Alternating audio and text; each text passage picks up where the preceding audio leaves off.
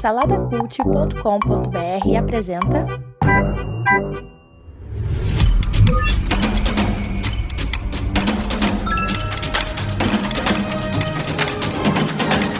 Bicicletas Voadoras. Apresentado por Bruno Guedão. Dungeons and Dragons Honra entre Rebeldes. Filme aí baseado na franquia, a famosa franquia de RPG, né? De nome Dungeons and Dragons, conhecida aí popularmente como D&D, e que já teve um filme lá atrás, nos anos 2000, que foi muito mal recebido. É, o filme é realmente muito ruim, estrelado lá pelo Jeremy Irons. Mas aqui no Brasil ele ficou mais popularmente conhecido, né? O D&D ou Dungeons and Dragons.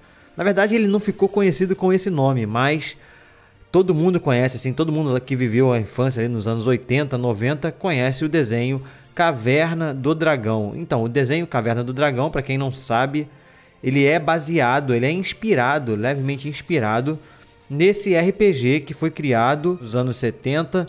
E assim, é uma, o RPG é um jogo de interpretação. É, muita gente só ouve falar, mas não conhece de fato. Eu sou um jogador de RPG desde os anos 90 mas o RPG é um jogo de interpretação, mas quando a gente escuta isso, a gente pensa que é um jogo de que as pessoas é, realmente interpretam como atores tal. Tem gente que joga desse jeito, mas a maioria das pessoas não interpreta exatamente dessa forma.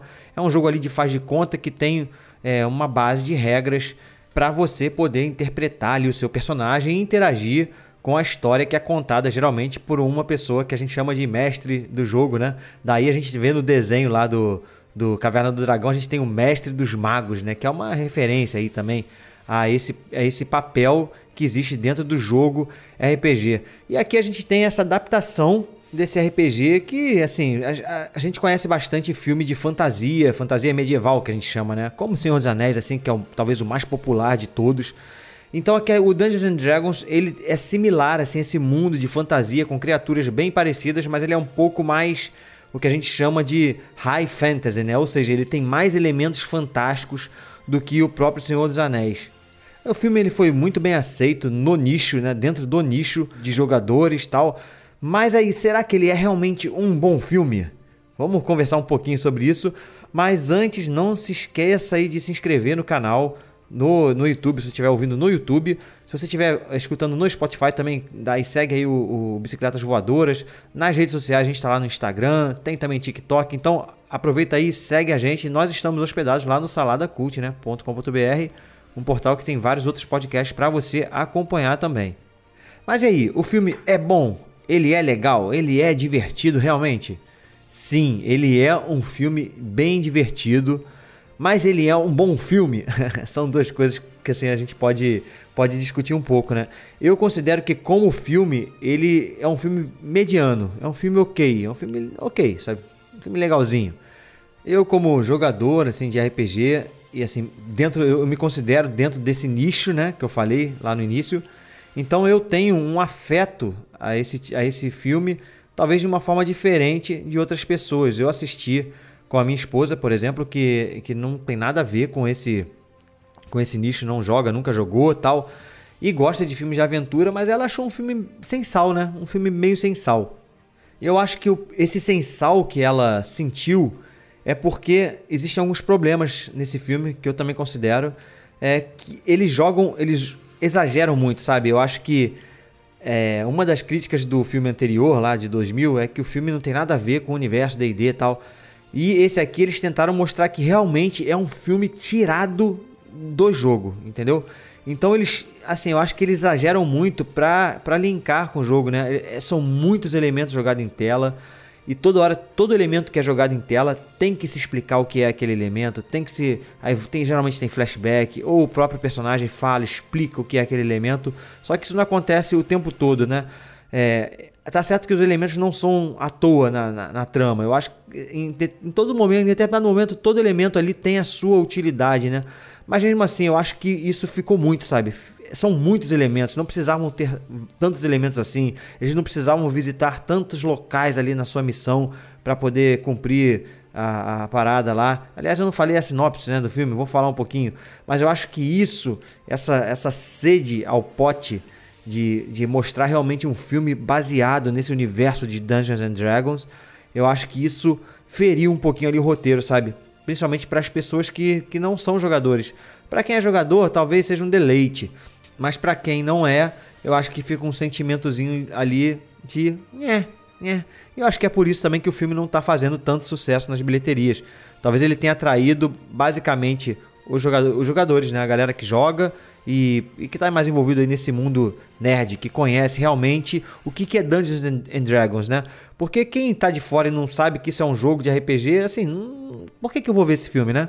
É mais um filme de fantasia genérico ali que está no cinema e não vai, as pessoas não vão se interessar. Talvez se aqui no Brasil se chamasse Caverna do Dragão, talvez chamasse mais atenção, mas o filme não tem nada a ver com a história original lá do desenho do Caverna do Dragão, apesar deles fazerem uma referência que está nos trailers, inclusive, mostrando os personagens do desenho mas ficou, talvez o filme não tenha sido muito bem vendido.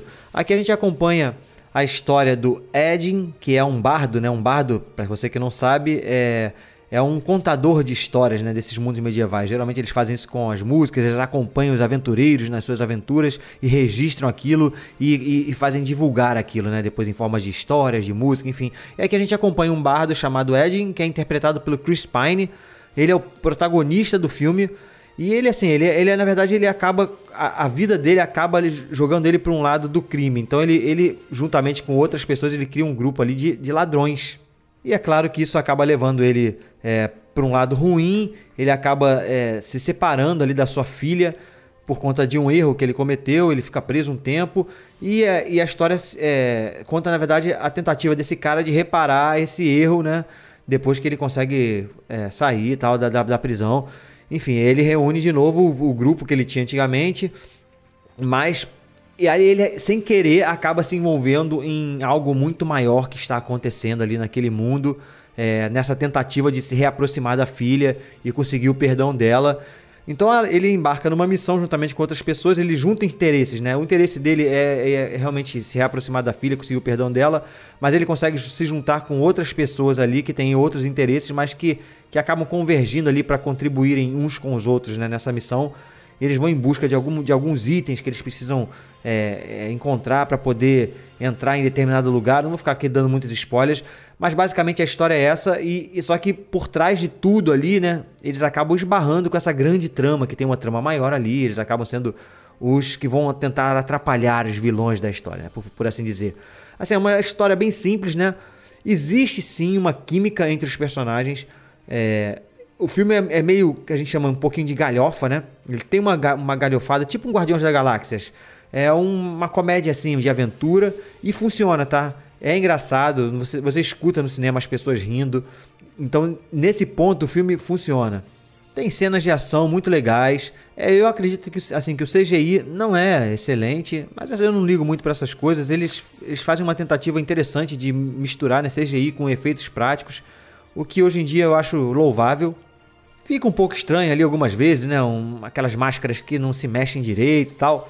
Mas assim, ok, isso dá para passar. Eu destaco também ali a atuação da, da Michelle Rodrigues, né, que faz uma Bárbara, a Olga.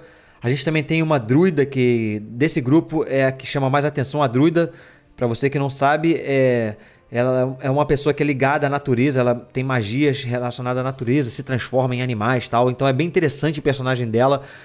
E o filme ele tenta o tempo todo realmente simular uma mesa de RPG.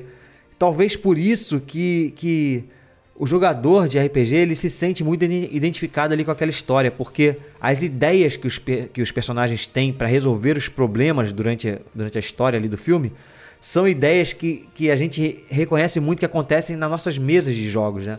São muito parecidas assim as ideias, as discussões, sabe? As coisas que acontecem, até as piadas, algumas piadas que acontecem no filme são piadas que acontecem nas mesas de jogos. É, e aí eu, eu fico com dificuldade de, de cravar assim se se isso funciona realmente para quem não, nunca jogou, entendeu? Eles tentaram um equilíbrio ali, mas é o que eu te falei. Parece que ficam assim muitos elementos, sabe?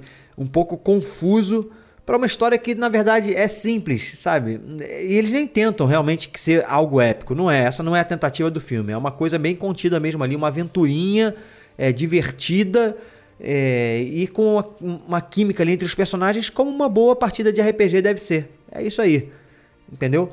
Então, assim, eu fico com dificuldade se eu recomendo para quem não joga. Acho que para quem joga, para quem tá nesse meio nerd aí, ah, vai ver, cara, vai ver, assim, é divertido, sem muita expectativa, é um filmezinho legal e ok, é, vale a pena. Agora, eu não sei se para quem não tá nesse meio, sabe, se vale a pena. Eu fico na, na, dúvida, talvez, é, com tristeza que eu falo isso, mas talvez você, você, você seria você esperar chegar aí de repente nesses streams aí da vida, vai, com certeza daqui a pouco vai estar na Paramount Plus e você vai poder assistir com mais calma. Mas é isso, eu curti, achei legal.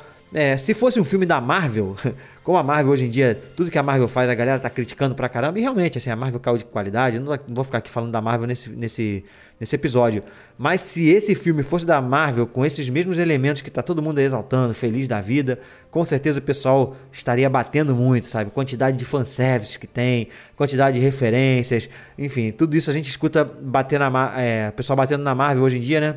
Que as coisas estão meio vazias, é, rasas na Marvel. E esse filme é tudo menos profundo. Ele é raso, ele é uma aventurinha comum e simples, divertido, como eu falei. Gostei, saí do cinema, do cinema feliz, assim, pô, legal, cara, filmezinho legal. Mas é aquilo que eu falei. Como filme, eu acredito que ele tem defeitos. E se você está buscando um filme assim com mais qualidade, com essa coisa de analisar a qualidade e tal, é, roteiros, enfim, você não vai encontrar aqui. Você vai encontrar uma, uma aventurinha legal. um filme Sessão da Tarde, né? O famoso filme Sessão da Tarde. Mas é isso. É, espero que vocês tenham gostado. Um abraço e até a próxima. Fui!